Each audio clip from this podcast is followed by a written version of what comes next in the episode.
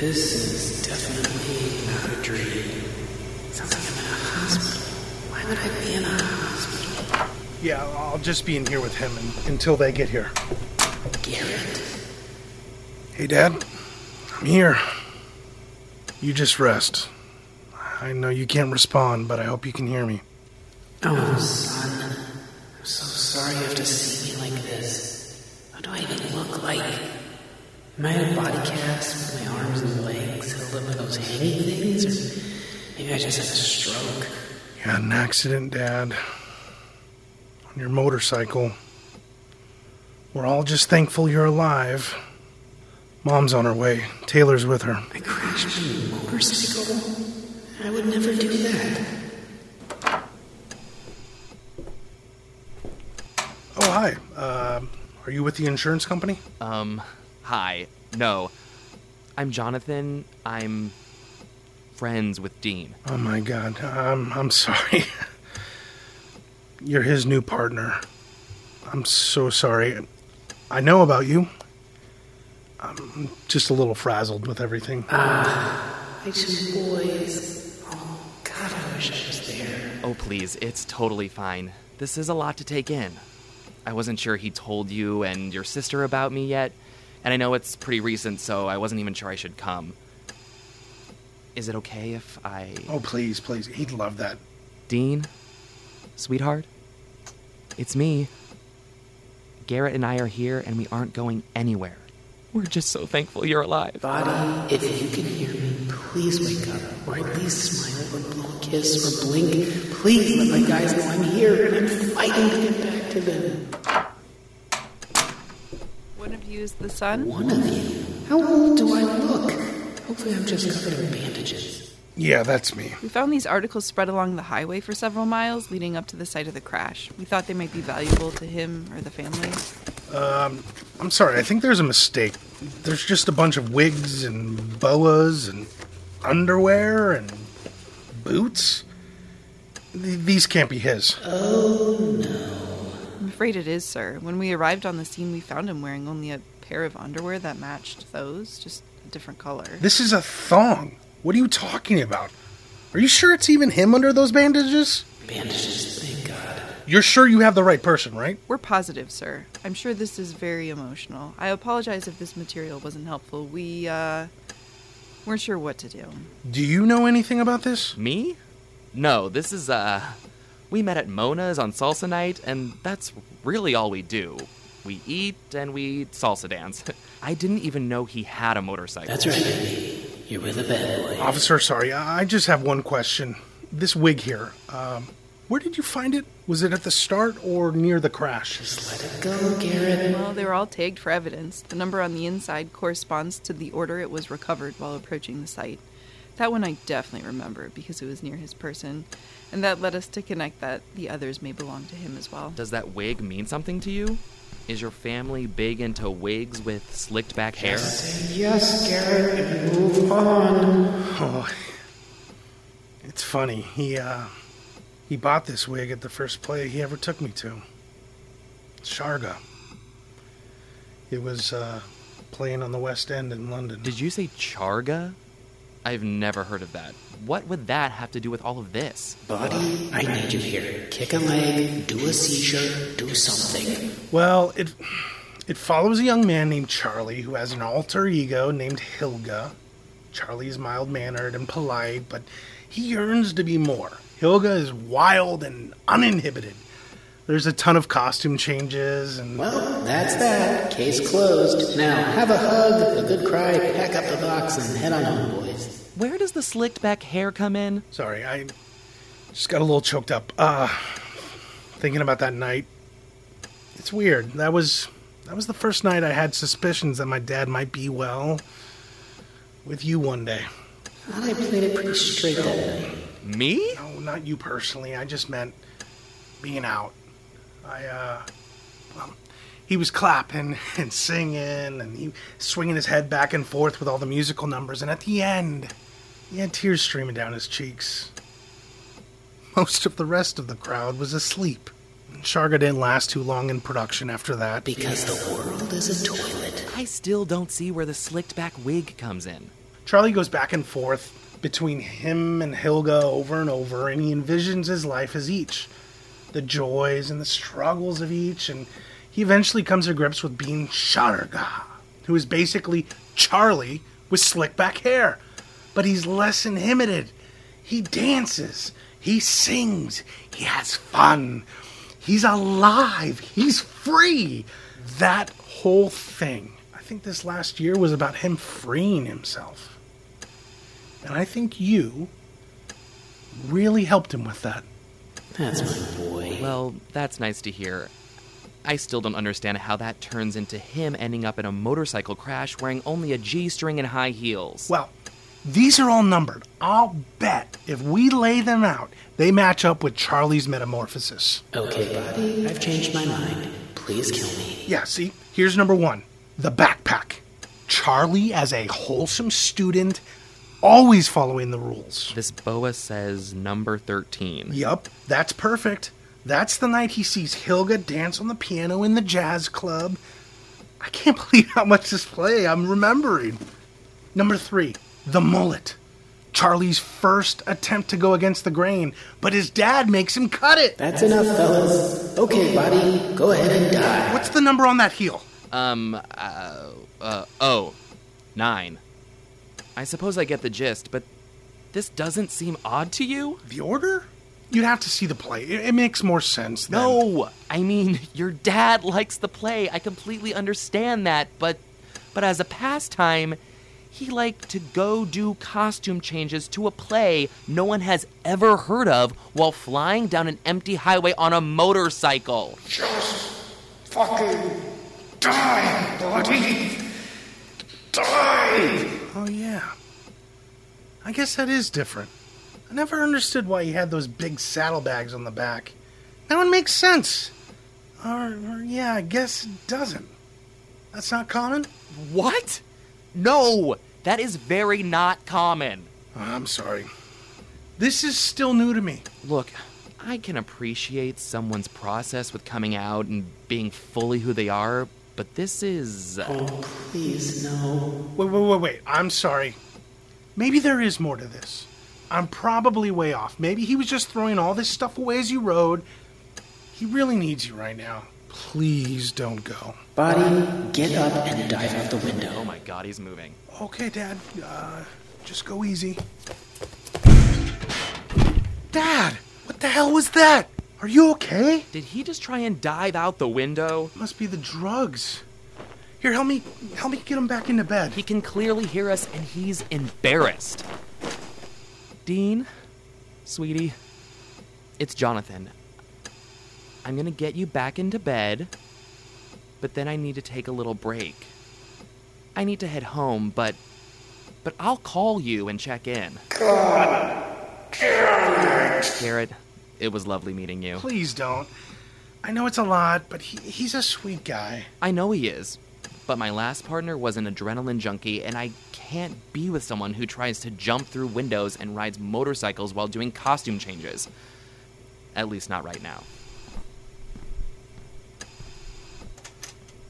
Dad, I'm sorry. But don't worry. Like Helga says, the sea is full of more than fish, honey. Charga.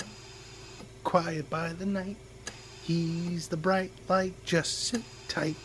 Charga, feathers on the floor. Shake it, baby, shake it, you'll always get more. Charga, you're the only one. Charga, the moon and the sun. Charga, feathers on the floor. Shake it, baby, shake it. You'll always get more. Charga, you're the only one. Charga, the moon and the sun. Hello, and welcome to the Space Cave. A big warg to all of you. Apologies for the delay on this week's episode. I'll explain that at the end. I hope you had a lovely Hanukkah. Hope you have a great rest of the year. If you celebrate Christmas, hope that goes well. And stay safe. But for now, snuggle in, cozy up, escape all the chaos of the world outside. Join me in the Space Cave and a conversation with a gentleman I really enjoy. We've known each other for years. We've hung out at bars and nightclubs and green rooms, backstages at comedy shows, comedy festivals, and, you have a lot of conversations, but rarely. I've even done his podcast with Andy Wood called Probably Science. If you haven't listened to that, I highly recommend it. I've done that a number of times. You end up having conversations with people that you feel like, I know them, but you rarely get to sit down one-on-one, like in this conversation, and really pick someone's brain about a specific topic. So here we are talking mathematics with the great Matt Kirshen. Excellent. Matt Kirshen. It's been forever. How are you? You look, you never age, so that's beside the point. There's gray. There's some gray in there. Oh, good. I'm feeling relatively good right now because so we started later than I was planning to because I came back from going to my friend's house to have a shower because our gas has been off for the it's now 5 days, I think. Whoa. I don't know what the crossover audience is between our two podcasts, but if you listen to the most recent episode of our one, at about the 40-minute mark, you'll hear me go, I have to leave now because there's a gas leak in our building, and we've just been told to get outside. And that was 5 days ago now, and we've been washing hands and dishes with cold water and using electric heaters and then going to friends' houses to shower. So that's where I was. But I'm feeling quite good now. I'm feeling like I've had my first shower in 2 or 3 days. But wait, you said, hey man, can we push back recording a little bit? You were really far away and then having to go against rush hour. So I killed two birds with one stone. I also had to go and pick something up from a friend in the valley. So I was like, okay, if I'm going to go and have to a friend's house to have it, there's a few different places I could go to shower, but I'm like, I'll go to Emery's, which is where I also used to live, and also pick up a computer cable that I needed. Oh, okay. I was thinking that would be such a bummer and such a weird snapshot of Los Angeles that... Oh, yeah, I have a place I can shower. It's only a 40-minute drive away. Yeah, literally the only place, the only person I know who's sufficiently friendly with me that they would let me bathe in their house is on the other side of the mountain. There's no one on my side of the valley at all. No one on my side of elevation would be in any way willing to have my nude body within their premises. And your neighbors, even on the same floor, likely don't know you at all. And I was just thinking... Well, this is the thing. We're actually quite good friends with our neighbors next door. Our neighbors below it's a brand new person. She's just moved in. The place has been empty through the whole of the pandemic, which is great, by the way, having no one below us. Yeah. But stomping around, dancing. Right, exactly. We've got two cats now, and they, at about 4 a.m. is... the time that they most enjoy running from one side of the apartment to the other. That's the most fun thing in the world for them to do at 4 a.m. But we've been like, fuck it, no one's below this. I don't care. And now there is someone new, but I think we haven't even said hello to her yet. We haven't met. I just know, I just know who she is from our landlord telling us a name and seeing Amazon packages arrive and a light on there now. I don't think... knocking on the door with a towel and a wash bag. Well, they're without gas too, right? It's the whole building? Well, so everyone else has got turned back on again, but the gas leak was the line that was going into our building. So we're still turned off and we're waiting for it to be repaired. And we actually, we are friends. We are good friends with the people next door, but they're ill at the moment. So they're quarantining. They've been tested. It's not COVID, but they're still they've got a cold there. And I think... I wouldn't want someone in my apartment showering if I was ill, and also it's probably not the smartest thing to go into their apartment if they're all germy and infectious. And, I mean, I don't know, I can't speak for you, but didn't we all get pretty used to going several days without showering during this? Or were you someone that showered pretty regularly? So a few days is, a few days is okay, but I started to get to the point where I'm like, this doesn't feel nice. And then also I've got a gig tomorrow, so I was like, I should probably be slightly better. Yeah. I shouldn't sort of turn up on... It's too far past us pulling out of the pandemic to be able to justify that anymore. You know, this time last year, like before we had the vaccines, before things were opening up, like if you did see someone for a distanced coffee or whatever, it was perfectly acceptable just to show up kind of like you've just come down from the hills. Oh, yeah, absolutely. Just torn clothes, just wearing whatever, like the sheet that you slept in is now your clothes. And you just... my partner, whenever we're going out for walks, is always like, let me get myself together. I'm like, who cares? And then we'll see someone in quite a getup where it is ripped sweats with like a bathrobe over and some sort of rain boots. And I'll just always be like, could you pick that person out of a lineup? No, there's no way.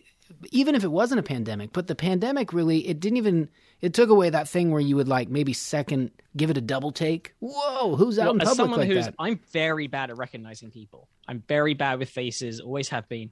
And so pandemic's been a blessing for that, because between the masks and not having seen people in a year and a half. So if you take a second to recognize people, they're like, oh yeah, hey, it's me. And they go like, yeah, I have a different hairstyle. I'm like, yeah, that's what it is. It's definitely the different hairstyle, and not that I would not have known who you were even if I'd met you a day ago.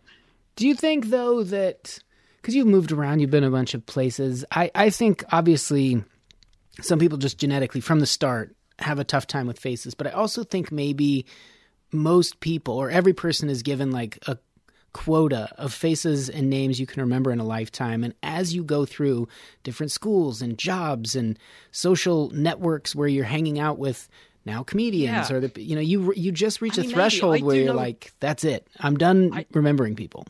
Yeah. I think I've always been bad, but also I know a lot of people. Yeah. Like I know a lot just because of how my life has panned out, and I've got so many different groups of people that I think most people would have, you know, maybe your school friends and your college friends, and then just your sort of adult work / people that you've met through your partner kind of friends. But I've got like school, college, UK open mic circuit, UK professional circuit, American comedy circuit, traveling around the country and around the world, like so the Australian comedy circuit, like European comedy circuit, just all these extra, so many different places that you go to, and sometimes you get to know people like really well for a short amount of time, and then you don't see them for 3 years. Yeah, like, you'll be like, particularly when I was gigging in the UK and they had loads of overseas gigs that were booked out of Britain, you'd sometimes go to Dubai for 3 days with someone, or even a week. You're like, oh, this person who I don't really know that well, but I guess I'm now like going on holiday to Singapore with these two guys for 5 days, and we're just having a holiday together, just having this vacation for 5 days where we tell jokes at night, and that's why we're there. But otherwise, we're just sort of doing tourist stuff. Yeah, the three of us, and then we go home, and then we don't see each other for 2 years. But it's just like, oh, that most people don't do that. No, the first time I was really on the road pretty regularly, I was, I think I shared a condo, and it was beautiful, in Shreveport, Louisiana, and the guy I was with, I can't remember his name, but I would know his headshot, and if he told me his name, I'd go, yes, and he had like one of these... his bits. Yeah, because they were not my favorite, and he had been away from stand-up for so long, but he had like a development deal, and he was the lead on an NBC sitcom for maybe a whole season, so he had made like... 80s or 90s money doing that, where he could like own a home, and then he went to Amsterdam and did a bunch of drugs, and then he came back and essentially just called his agent and was like, I want to do stand-up without practicing at all. So I was seeing him as he was getting his old act together with a few new bits, but they were rough. But we had so much fun off stage. We was hanging out, and like I kind of just ignored his act, and he probably did the same of mine, and we went and explored places, and this guy that owned the bar next door showed us around, and the guy was really interesting. I want to say his name was John, And then at the end, as we're like sliding our key under the door to leave, he goes, you know, one of the things that I don't miss about comedy, but I think is so fascinating is someone's in your life. Like you just said, like you go to Dubai with someone, you live with them for several days, you share a refrigerator, you share stories, you share all of your kind of goings on throughout the day, and then you never see them again. And I remember getting this twinge of like, oh, don't say that, John. And now here I am. I can't even remember his name. It's just so common for people to come in and out of your life like that. Like NBC 90s sitcoms and try and reverse engineer it. And then even then, I'm like, I think that's him. And yeah, I'm not going to call him because he would go, who are you? And I'd be like, I know. It's just, you probably said this to every feature act you had that calendar year. Yeah. But for me, it was because I was so new at it, I thought, no way, I'm going to remember as many people as possible, but it's unavoidable. Yeah. Yeah, I used to remember every gig I'd done, every hotel I stayed in, every drive, every flight. And yeah, they merge. But because of that, like you were saying, there is I definitely have a much bigger network of, if not people that I would consider friendly, good, you know, people I enjoy the company of, and like even friends. I probably have a bigger network of friends than most people, just because of how weirdly scattered my life is and how many sort of, like you say, these sort of pockets of intensity. Yeah, I maybe it's just a byproduct of getting older too. I think the pandemic had some element of shifting that into focus, or really jumbling that up in a way where you start to forget so much of your life that you're like, is that what it becomes? That you just go to so many parties and shake hands and laugh and go, oh, right. And you meet people and you're knowing like we're acquaintances or we're friendly, but who are your really like true friends? Who are the people you're very close with where it's undeniable? And where's that threshold sort of stop where the next layer, the next level of people filter in, and then the one below that and the one below that, because they exist.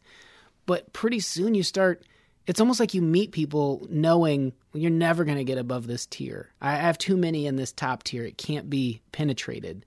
But then you think of yourself being like 90 years old, and someone who's going to be born in like 5 years will be walking you along a lake going, good job, Matt. Good way to go, buddy.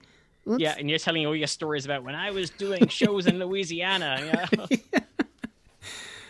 Yeah. Of course you were. Yeah, good for you. Good for you, Dave. I get now why old people zero in on like 5 stories, because there's a real fear that like throughout this pandemic, the number of people that we had meals with or a great night that had to reintroduce themselves and go, remember? You go, oh my God, yeah, I forgot. Yeah. That was a meaningful moment in your life at one point, and yet so many things have happened since that you... So maybe that's their only good stories. Maybe that's the only 5 good things that happened in their life. That's like, true. 5 interesting things that happened to them. But for you, it was undeniably fun. If you remember it and they tell you about it, you go, oh my, yes, that was great. I can't believe I forgot you and that story. And then you think of yourself at 80, is our challenge or task to remember some of it or all of it or none of it? Is the thing that like, if you did have an immaculate memory at 85, you still die. So dementia and these things are a way of being like, you can't, you just start letting it go. We're going to force it out of you. You got to start letting it go. You can't keep it all. You're meant to just pass through this, and it's all meant to be ephemeral. Oh, you think dementia is like is part of that process? It's like sewn in. It's kind of like... Well, what? I mean, I don't want to like minimize it, but it's, even if you don't have dementia, if you just have memory loss, like standard memory loss, yep, you almost have to prepare yourself for that, knowing that, of course, I'm not going to keep all of it. I'm not going to remember every day of second grade, plus also great night outs I had in my 20s, plus, you know, someone I met at a party randomly when I was in my 40s, whatever it may be. You just have to kind of go like, maybe I am going to keep 5 great stories, and I'll be 80 going, did I tell you about the time I did this? And everyone's like, yes, it's all you ever tell us. Shut up. I don't know. It's... Yeah, because well, definitely there'll be an advantage to as you get older, and maybe, you know, the machine is less well tuned to it, holding on to the more important things. So, yeah, maybe that's why I know nothing about the subject, but maybe that's why, again, like the oldest memories are the ones that stay in the best. Maybe it's just because they've had the longest time to sort of carve out their little corner of your brain, but maybe also it's just because that's the stuff you kind of still need. Like the stuff you were told as a child to keep you alive is the stuff you'll still need to keep you alive as an adult, as an old adult. Yeah. And some of the stuff would find its way. If you were in a plane crash in the middle of nowhere, you'd find yourself going, the water flows this way around these type of things because the bank here, that must mean the trees are facing the, you know, you would put together all this weird stuff just from kind of general biology or. I don't know. My worry is if I was in a plane crash, the thing that my brain would hold on to is like the phone number for Going Live, the Saturday morning TV show when I was a kid. Like that. Does this help anybody? And I was like, no, not even close. Oh, it's weird. It's the only thing going through my head. Is this how I call in to answer a competition or speak to a pop star who was famous briefly in the mid to late 80s? That's so funny. Oh, man. Are we supposed to keep, you know, when you think of like small town, well, it was the spring of 22 because I remember because so-and-so was bringing in their pigs and they didn't have pigs in 21. And they would have this categorical memory because probably their life was pretty contained. You didn't have a million photos. You didn't have a million friends. You didn't have a million experiences. You couldn't travel that far. So you were limited to like who you could see. You know, even if a whole train of people came into your small town, you wouldn't meet all of them and become friends with them. You would just remember that as, remember the summer the train came in? Whew. Yeah, remember this guy with the brown hat? Oh, we all remember brown hat guy. Yeah, yeah. And now we're just like... That'll be your story as well. I'll be like 80, 85 years old, you're dying. And it's like, oh, this guy, he was as brown as the mud is brown. Yeah, that old chestnut, his hair was as brown as the mud is brown. Everyone just sips their coffee. Yep, man, it really was. That hair was sure damn brown. When you meet someone at a party or something and they say something that is so dismissive or kind of cynical, but really it talks about this point in like a pithy way where you're like, oh man, this was so great. And they just throw on their coat and go, listen, we're not going to hold this with us. Have a nice life. And they leave and you're like, ah, what? They're so accurate. But yeah, you had a connection. Yeah. Like, don't say that to me, Shreveport guy, but they're so right in that moment of just, yeah, what are we doing? We're trying to pretend like this night. This moment. Yeah. This was a good this moment conversation. That's hard to deal with. I don't know why I'm not from a small town. I don't think I inherently want to, but I also meaning like don't want to keep that moment and pretend it's so much more. But I also don't want to be so aware of how temporary it is to just know like, boy, this was a good 80 minutes standing around this party of strangers and I'm glad we shared it. Have a nice life.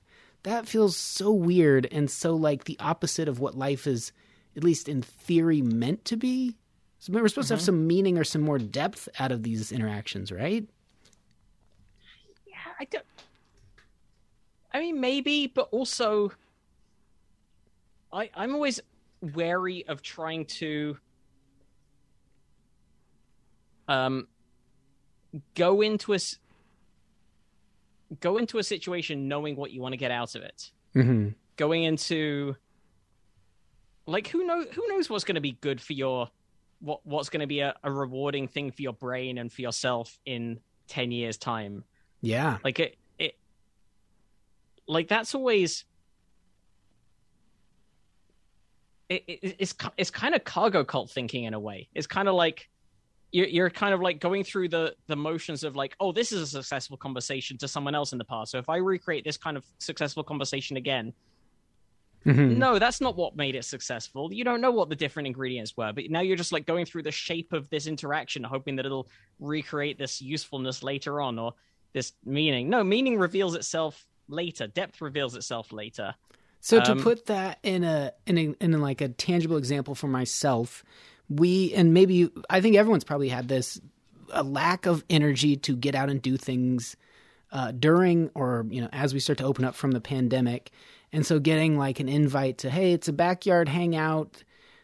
We sometimes we're so tired. I don't know if we want to go do this. And then so the times we have, we're like, come on, it'll probably do us good. And then, of course, you go and you see familiar faces and old friends and people that feels really good to hug. And as we're walking away, we're like, so glad we did that. I feel a million times better. But it started with meeting all of those people for the first time long ago. So knowing that oh yeah, the initial, it's not like I set out to meet them through a mail away friend club. I randomly met them maybe at a party. Exactly. And that, you know, hugging that person felt good because of some inconsequential conversation you had 10 years ago. Yeah. And yeah, so I think that's the issue that, you know, when people bitch about, it's a bit of a jump here, but when people bitch about, you know, certain degrees or whatever, go like, oh, that's useful. This is a Mickey Mouse degree. This is taking this course, majoring in this subject, whatever. You don't know what is actually going to be useful to that person in 10, 15, 20 years time. Oh, yeah. Like Steve Jobs, supposedly, and there's embellishments in his life like crazy. But one of the things he held up in his life was this calligraphy course that he did on a whim at whatever one of the San Francisco universities. And that inspired his love of design and his desire to have the typeface on Apple computers being, I can't remember the word for it, but like whatever the word is in typefaces where each letter is not the same width, like it's the width that letter might be, rather than like blocky old school computer letters where every letter takes up the same amount of horizontal space, whether it's a W or an I. But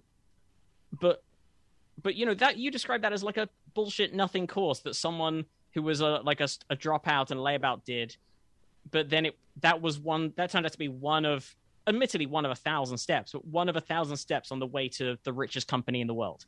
Mm-hmm. So, that's what I mean by, I think, like, trying to go in with an idea of what an interaction will be, or deciding, like, even at the time, what is a useful or good interaction or not. Like, yeah, who knows? There's a whole industry of these books at airports that mostly get sold at airports, I think, that are like, this is what a successful businessman did, and now he's a billionaire. And if you copy this, no, you won't. You won't, because you're leaving out all these gaps. And also, that was what was right for him in that moment exactly then. You can't copy those steps. It would be tough if you're, but say you're, and I mean, maybe just not to use the broad thing of the spectrum, but say you're a psychopath and you lack the ability to understand, but a part of you, when you see people meet at a party and give each other a big, meaningful hug, you go, damn it, I want that. But you've never had that, and you don't know how to attain it. You're like, I talk to people, we don't respond to each other that way. You read one of these books, you or I, not to say we're like the pinnacle of friends to be made, but we would sniff it out. And we're comedians, we're relatively interesting. We would see the psychopath show up and, hey guys, having some punch? Tell me about yourself. What makes you excited? You know, the things they would learn from the book. Yeah, I don't know. I think certain psychopaths can be quite charming. Yeah, maybe that was a bad example. But yeah, like, you know what I mean? I know what you mean. But like, I think also in this industry, we know a fair few psychopaths, and they do fairly well. Yeah. They do great. They do. They do so well. Yeah, this is a bad dynamic to mix a psychopath into, because, yeah, almost everyone, when they see someone succeed at a certain level, goes, oh, well, I mean, they're kind of a psychopath. You need that. All the ones that all of them have it. And then we all go, oh, yeah, that's true. And then sometimes they don't. Like, every so often, like, someone get, not every something, there are like people who are really successful in our industry, and then it's like, oh no, he's a really nice guy, or she's great, she's so nice. Yeah. And then you go like, and sometimes they really are so nice, and sometimes that just means they're not a psychopath. Like, it's just she's so nice, she's still friends with people she was previously friends with when she wasn't famous, right? And that's how nice she is. Unbelievably nice. She's baseline nice for any other person walking around, but for someone of that stature, can you believe it? And there's not a litany of green room stories following them around that you go, oh, have you heard? Did you hear about the shrimp? Oh my Lord! The door person at the Tampa Improv about the shrimp. Oh my! He didn't sack his manager when he was going through chemo. He is so nice. He is so nice. So maybe they do just learn, because to get a desired end point, you know, so for going through this or being at the party and having a meaningful hug, I think for most people, that's like a sub-level of like an ideal place to get to. It's not like a byproduct, but meaning, you know, if you set out to have these goals or checkpoints to get through in your life, whether that's graduating something, marrying someone, just in traditional, for the example, like marriage, retirement, some sort of thing like this. The people that are there surrounding you in those moments are like the accoutrement. They're not the goal. And yet you can't have really any of those things unless you have the people that are going to wipe tears from their eyes and give you meaningful hugs. But to set out to get that, to say like, all right, what do I need to do to like have friends that care about me, would be such a weird thing for someone to like read those books and be like, I got it. I figured it out. I'm going to smash their car and then help them track down who did it. That'll endear them to me. And then they walk outside at the wrong moment when you're there there with a crowbar, with a 7-iron in your hand. You don't know me yet, but you will. We'll be friends. Oh, that's not my voice. I'm a different voice. Yeah, you still got like a balaclava on, like a ski mask. Just like, oh. Oh, I hope no one called Justin tries to track me down. Justin, is that you? No. That sounds like a cool name, though. Making friends. They just sort of if someone like young professionals will go, you'll hear them moving to a new town either for a job or just because they wanted to. I was so sick of the cold, or I was sick of where I grew up or my small town, so I moved here. It's really hard to make friends. And then a weird question would be like, why do you want friends? Well, the real answer is, I want people at my wedding to wipe a tear off their cheek. I want people to hug when they... Yeah, because we are sort of coded, you know, we're wired to have a certain level of sociability, to enjoy community. Yeah. To enjoy, you know. This is maybe getting into your field that you abandoned long ago, but mathematics... You rarely talk about it. I think a few times I've tried to like bring that up, and you're kind of like, that's long ago. I don't remember that much of it. It's more. I think it's a little bit more because it's a subject that I was really good at school, mm-hmm. and then hit my level at university. But you you studied at Oxford, right? At Cambridge, but kind of same kind of deal, and, right? Yeah, and then I failed in my second year and managed to convince them to not throw me out, and then sort of limped through my final year. So there's a lack of pride in your, I have the degree. It's kind of like, they let me just kind of limp through. Well, yeah. Well, sort of combined with I guess, a sort of lack of feeling like I'm qualified. You know, as far as the subject goes, I know a lot more about the subject than the average person, mm-hmm. but a lot less of the subject than the average person who did a degree in it at a really good university. So Cambridge is well thought of, though. So even getting a low GPA or you know, failing a little bit here and there would be people going, "Oh, I mean, you got in. That's so much better than." One thing I like about 30 of my friends, and your friends, I'm sure, as well, I finally got an ADHD diagnosis during lockdown. I've had this conversation consistently for the last 6-7 months with different people. It turns out, like, if you remove all structure away from society, then the people who were just hanging on to structure by a thread becomes painfully aware how unable to cope they are. But, you know... Something that should have maybe been diagnosed 3.5 decades ago. I mean, this is the first time hearing ADHD. I heard a lot of, and the first time I heard it, I thought it was a joke that was insensitive. And then the person was like, no, it's real. People going, damn it, I just found out I have autism. And you're like, you're an adult. Yeah, I have. Yeah. They finally diagnosed me, and it's so common. They are both like, they're both forms of neurodiversity, and they both exist on spectrums, and they both present.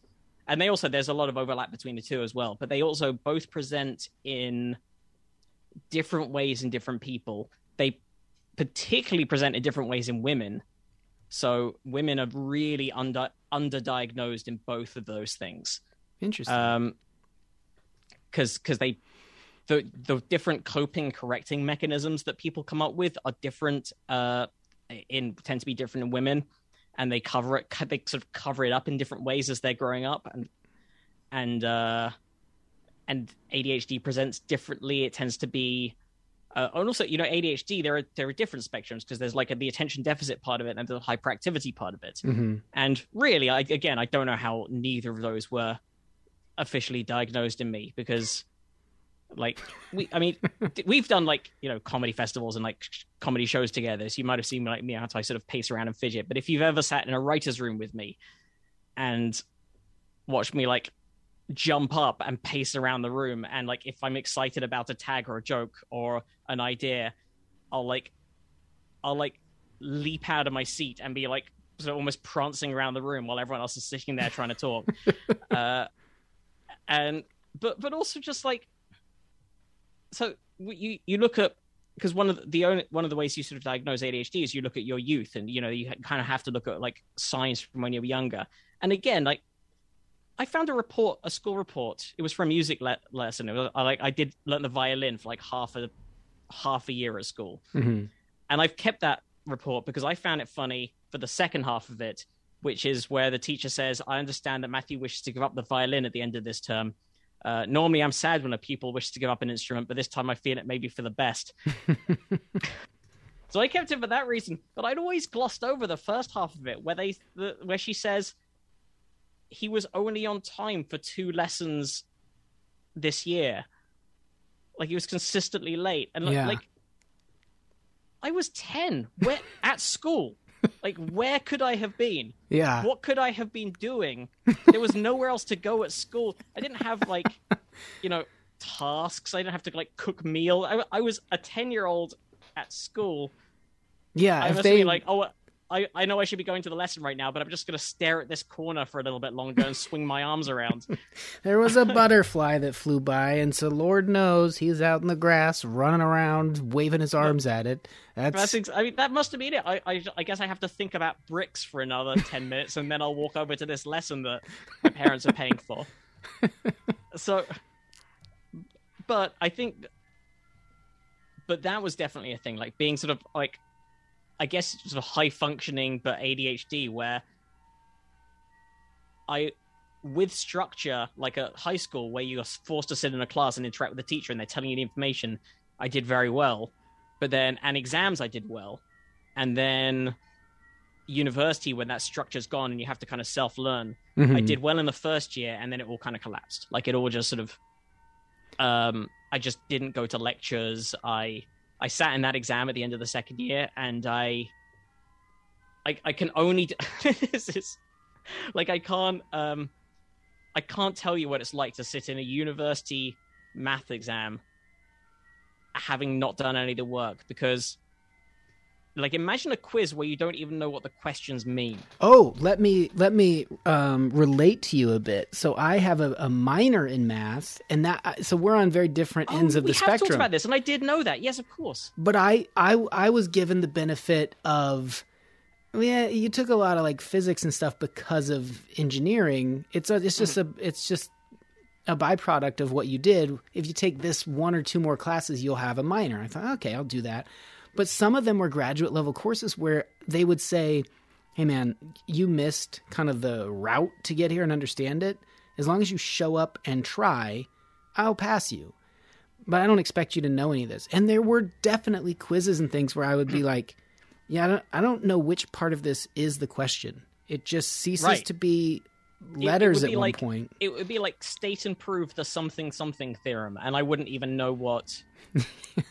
I wouldn't even know what the theorem is. It would be like an English major being asked to write about a book where not only have they never heard of the book or its author, they don't even know what genre it's in. They don't even know. Is this a historical romance or is this abstract poetry? I have not a clue. You get to see some of the stuff that on Goodwill Hunting, where it's the patterns that are sort of sticks. They just anyone that hasn't taken math that's watching that what? Math never gets to that level. And you're I guess on some so that was the side of it that I actually enjoyed the most. That was the branch of discrete mathematics is what that would generally fall under, which is including things like graph theory and combinatorics. Nice. And I like that side of that stuff some of the best. Like, I found that some of the most interesting bits that I did, like group theory. Well, you do a science podcast, Probably Science, and you have physicists and people like this on. I find myself, whenever they're on this show, asking them as if it's some sort of superpower. Did you just always get science? Were you just always gifted? And a lot of times they'd say, not really. Like, I don't think I'm any smarter than anyone else. But when you just rattle off terms like you did mathematically, like, you're kind of drawn to it. And I would guess there were periods where... maybe I'd say somewhere between the two, because I think I probably am wired to think in the kind of way that enabled me to learn that stuff easier, where things make sense to a certain extent. And again, when I was at school, like, you know, high school, and the teacher was explaining stuff to me, it made sense. Like, they wouldn't have to explain that to me twice. That kind of like, okay, I see how this fits together, and I also see how it fits together in different ways. And that's one of the things I liked about mathematics, which is kind of going like, okay, well, you could understand it this way, but you can also understand it this way. And it's like, you know, you could, there might be something that you could prove algebraically, and you also prove it geometrically, and it's the same, but it's the same idea. You can draw a picture, or you can use these symbols, and it still gets to the same point. And I kind of got how that fitted together, and that all kind of made sense to me. I feel like that's the luckiest thing you could have going into any type of learning, or close second is a teacher that can kind of give you the steps it takes to reach that point. Because I feel like a lot of learning is just a teacher coming in and going, okay, we have an integer here and it wants to move this way. And but how many times does it go into here? And you're like, what are we even trying to do? Yeah. And if you don't understand what's underneath it, like quite a while ago now, I was dating someone who had a middle school age kid, and I was helping him with his mathematics homework. And it was horrible. Like the way they were learning and what he was doing. And it wasn't his strongest subject either, so it was tricky. So it might have been easier for some students who were more inclined to get it, but it was so rote. It was so Like, I would hate that subject if I had learnt it the way he learnt it. They were doing, I think it was like doing like basic straight line graphs and like slope intersect stuff. So it's, you know, like, here's the equation of the line. Where does it cross the x-axis? Where does it cross the y-axis? What's the equation of a line that goes through these two coordinates? That kind of stuff. Mm-hmm. But he was, it was so mechanical the way they were learning it. He had no idea why it was going on. I remember learning that at school. I remember when we learned that stuff at school. I remember that was just suddenly like, oh, it makes sense. I get what a graph is now. I get what I understand how this equation corresponds to this picture, to this diagram of either a straight or a curved line on this plane that goes through these points. And I understand now why, oh, that makes sense why the number that's in front of the X gives you the gradient, and the bigger the number, the steeper the line is. And it made sense intuitively to me. And I think that, you know, the way I was taught it was largely responsible, not just like the fact that my brain was good for that kind of thing, but like I was taught it well. And so it made intuitive sense. And so when we were then learning the rules of how to solve these types of puzzles, those rules made sense. Whereas with him, it was just like, you might as well just be trying to follow some complicated puzzle book, or like some sort of robot rules where it's just like, if you have this, you do this, then this, then this, then this. He's not learning anything. He's not understanding anything, except he's understanding how to follow instructions. Yeah. That's all he's understanding. For sure. By the way, apologies if in the background there's a cat eating, and I don't know if those sounds are getting picked up in the microphone, but if you can hear any noises of... no, I cannot hear. That's what's going on. It was probably drowned out by the da da da da da da da da. I don't know what the name of that song is, but there's ice cream being sold at all hours of the night around here, so that might have filtered through and drowned out the cat. Yeah, eating. Is it ice cream? Are they really selling ice cream at that? I have my suspicions. We always just look at each other and like, do you need any drugs right now? Yeah. The few times I've walked by it, can I please have like one? Whatever the ice cream code is for an 8th. Can I have one drugs, please? Yeah. Can I have one strawberry drugs and a and 3 drugsicles? And then I get my banana split, but I'm trying to palm him $4 with a lot of winks just to see if, what that might be. It could be something fun. I don't know. The strawberry drugs, do they come with more drugs? The learning thing to me, I think of it in so many terms. Like if you, like this would happen in sports or, you show up to like PE or something and you're just getting told, get out there and attack, do this, you got to try harder. And a lot of times you're running around on the field going, what are we doing? So like every coach should always, from the beginning at any level, be like, we have a goal, we're protecting it. We have this ball, we're trying to take it down the field and put it in their goal. Yep. The end. This is the game. So let's formulate a strategy now. But like in math, I mean, that's so often you're just on the field going, what are we trying to do here? Yeah. And then to get back to what we were talking about a while ago with interactions, there is some of that same thing of just when people go, the question that they ask the teachers all the time, the kids ask or later ask teachers, like, what's the point of this? Why are we learning this? What's the point? When are we ever going to use this? Yeah. And then the teacher's forced to kind of like give some or like contrite example, like, well, this is blah, blah, blah. And the truth is, a lot of the time you're not. You're like, you're never gonna need slope intersect unless you go into a science field where you're dealing with graphs or anything like that. You're never gonna need to know the gradient of a curve. Yeah, but you're learning a certain type of way of your brain working. And who knows what you will gain from that later down the line. But you're not if they're teaching it that way. If all you're learning is how to mechanically follow these instructions, the answer is nothing. You're learning nothing from this that you're going to use later, except maybe how to work in a factory and follow a set of commands. Maybe. Yeah. But they could teach you those commands anyway. Like, you don't need years of training at school to do that. Yeah, I was a substitute, right when I was kind of getting into stand-up, and I would do pretty rough, like, junior high areas. And so all the kids there, like, they all think they're hard or they want to be hard. They're obsessed with, like, the game and, not getting played and stuff like that. So that made it very easy for me to, like, if someone was, if I said, can you come up on the board and do this? And they'd make some joke about why I was dumb and they were never going to need that. And then I would say something to the effect of, like, well, how about I sell you 3 rims for X amount of dollars and the 4th for this amount, or I give you all 4 rims for, $2,000. And they would guess, they would pick. And when they were wrong, it was so fun to just be like, I just burned the shit out of you. If you're going to deal with me, like we were on the streets, you got roughed up. You just really overpay for your rims right then. Yeah. And all the kids would be like, they're locked in after that. They were like, I don't want that to be me. I'm a hustler. They all thought they were such hustlers. And like, that was so beneficial to get them like at least buying into there is a skill, there is a necessity, but it is hard to communicate like all of it. Do I really need to know? Yeah, like you said, like the slope intercept. I don't think that's going to come into play, but it's about teaching your brain to think creatively. Okay, what if you had fleets? What if you're trying to smuggle across the border? Your brain might be operating now in a way where like you just believe that you can solve that problem because you did this one. Right, solving problems. One of the things you should hopefully learn is like mental perseverance, which is something I don't think I learned enough of because certain things came easily to me. And then when things didn't, I kind of collapsed.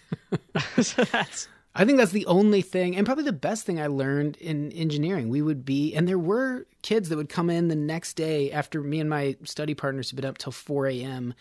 just going like, oh my God, we had to take all these iterations. And then we didn't figure out that we needed to put it back into the original equation to get these numbers and then put those in to this, matrix or whatever it was to then build out this structural thing. There would be someone that came in and was like, oh yeah, I didn't do it that way. I did this. And then I just ran an algorithm or I did like an integral from this to this. And as long as I knew this number, I had it. And we'd be like, well, my brain's never going to know that. That person just operates at a different level. We went through like the lowest end, like grinding it out, but it still felt nice to kind of know, to feel like, oh, I know what he did was like a warp jump, but what we did took forever. But at least I kind of afterward figured out, well, I didn't quit. I wanted to every single step of the way. There's an essay I found a while back written by there's this mathematician Terence Tao who's generally considered among the one of, if not the best mathematicians in the world. And he wrote this interesting essay about like the three stages of mathematical development, where he, I can't remember what he calls the first stage, is like the intuitive stage or the heuristic stage or whatever, where things kind of like make, you've got like a vague sense of how things work and how it sort of fits together, and you kind of understand it, you kind of get it in that kind of high school way. And in his mind, that sort of goes through like undergrad and to the beginning of grad years. I never got really out of that stage. Then it's the rigorous stage, where you really learn how to do everything really properly and absolutely check everything to the sort of most fundamental level and make sure it all works, and you understand it to that really specific level. Mm-hmm. And then there's the third stage, where you kind of have them both. You go back to intuitive. And that's like, you know, he in his mind, that kind of happens like after grad school, like as you're becoming a professional mathematician. Yeah, that's like where he has that intuition, but it's backed up by rigor, where it's backed up by that exactness. And it was really interesting to see him. I'm really butchering his writing and his ideas, and he puts it so clearly, and I recommend checking it out. But it was an interesting way to think about it, because I never really got past the hand-wavy stage of mathematics. You know, we did those courses. You know, you do it was analysis, which is a branch of mathematics that is just all about rigor in the... It didn't really appeal to my brain. I didn't like it very much. I kind of liked the idea of it. I kind of got it to an extent, but all the kind of stuff you take for granted as intuitively true, mm-hmm. It's actually how to show it really is true and prove it. So even things like for example, like, let's say a line that connects this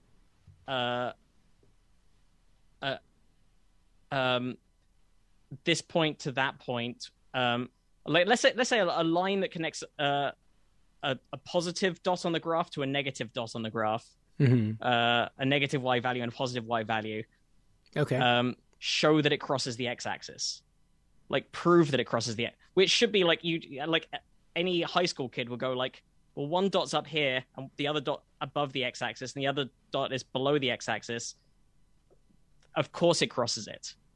Everyone knows it crosses it. But then proving that rigorously, that's that entire subject of mathematics, that entire branch. And you could have like a full chalkboard written out with like a geometry proof of this, therefore this. Yeah, and all the stuff, again, like rigorously defining, like, so the things you talk about in calculus, when you're sort of understanding how calculus works and you're understanding like, okay, we're adding together these sort of infinitesimally small slices for integration, or where for differentiation, you're working out what the angle is of this curve.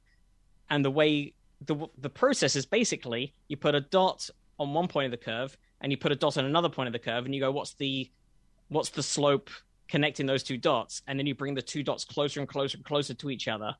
Uh-huh. Oh, yeah. And then basically when the space between those two dots is effectively zero, then that's the true angle of the curve. That's the true gradient of the curve at that point. That's what differentiation is doing. But then you're dividing by zero. That's what you're fundamentally dividing by zero if you do that, because the space between the two, the thing that you're dividing by is nothing. You can't divide by zero, well, and that's where analysis comes in. So you start defining these infinitesimal ideas. You call them epsilons, and saying like, okay, this thing is less than epsilon, where epsilon is arbitrarily small. Is this the sort of thing, though, when you hear someone will have a math theorem and it's worked out in this, you know, getting into this very quantum style level, and then a discovery will happen, whether it's at the particle collider or something dealing with like black holes, and a thing where, well, we got this figured out based on this new,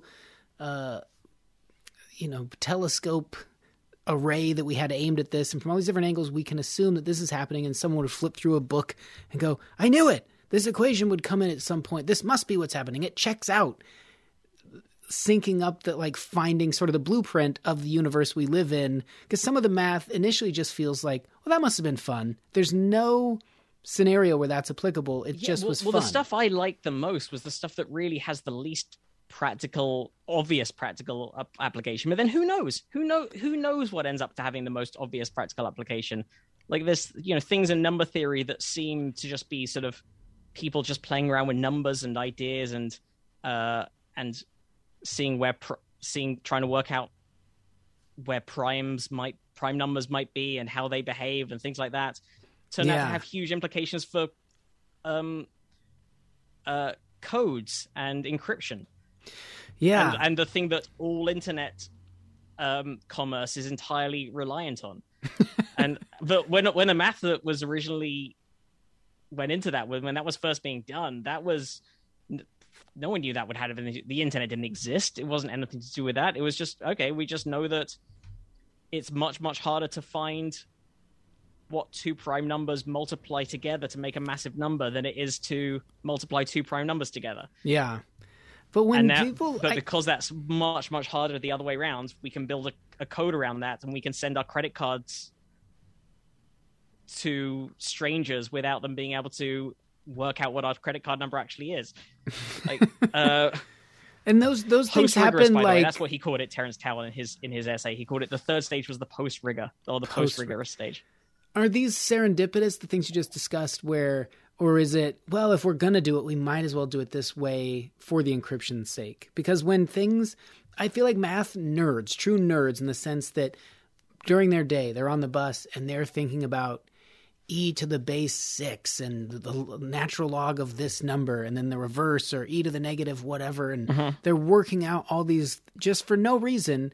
And yet if they go to a conference and they're chatting with people and someone drops by with a cocktail and, hey, who here the fastest can do e to the blah, blah, blah. And someone goes, 1.81619. And they go, yep, you did it. And then all of them have the answer and they go, yeah, it's because our brains are doing this.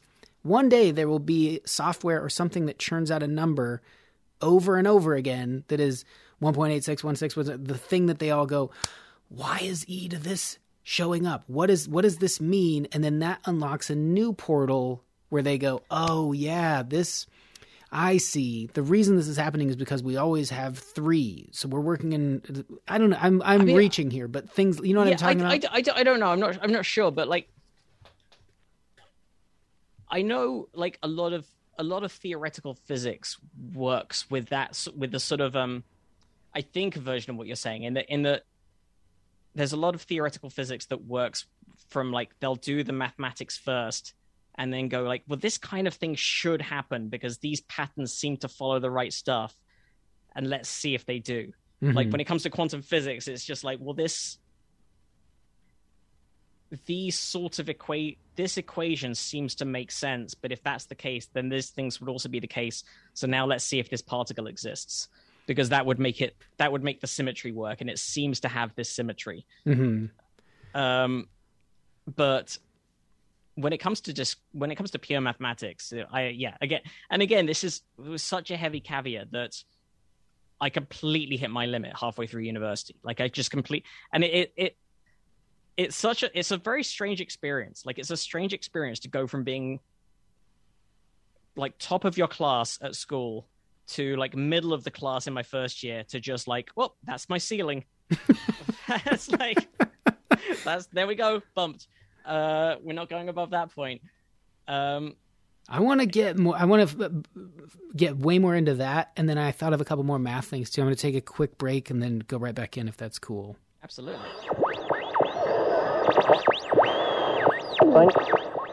I hope you like that. Come back next week for part 2. Actually, it'll probably be this week, and then we'll technically, or kind of technically, still be on schedule for having one a week and not dropping off. And I apologize if when last week's episode didn't appear, if you thought, oh no, here we go again. It's going to be missing in action. I want to try, especially on these episodes that I really think, you know, with comedians, I want to include one of these sketches. And so trying to get those edited, sometimes I bite off a little more than I can chew as far as the engineering and sound effects and all that stuff goes. So I had the conversation recorded and ready to go, but it took me a little while And I've even recorded this bumper before I've finished editing the sketch, so who knows if I'm finally getting it out. I hope so. And maybe it went out as not fully cooked thing. I don't know. I'll finish it up at some point. But hopefully it came out and sounded fairly complete. Anyway, if you're listening going, dude, don't even stress at all about those sketches. I hate them. Let me know. And I will not include them going forward. I'll put them in just the Patreon or something. However, if you like them, like, oh yeah, you can take a little extra time if you need to edit up one of these sketches. I think it adds to the space cave. Let me know. I'm going purely off of intuition and the things that I like to do that I think make the show the thing that I'm the most satisfied with. Anyway, thanks to Dan, and thanks to those of you who do support the show on Patreon. It really helps with web hosting and purchasing music, etc. A lot of storage and things to pay for these days with like Dropbox and... I do the Adobe Creative Suite, which allows me... I'm really learning Audition now. If you haven't used that, wonderful software. That's not a free ad. I guess it is kind of a free ad, but they've recently upped their prices, which is kind of a bummer. So if you do support the show, it goes a long way. I appreciate it. Okay, let's get out of here. This is a song by Micra. It's called After Dark. Have a lovely holidays, like I mentioned. And look forward to part 2 coming out soon. Thanks for stopping by the Space Cave.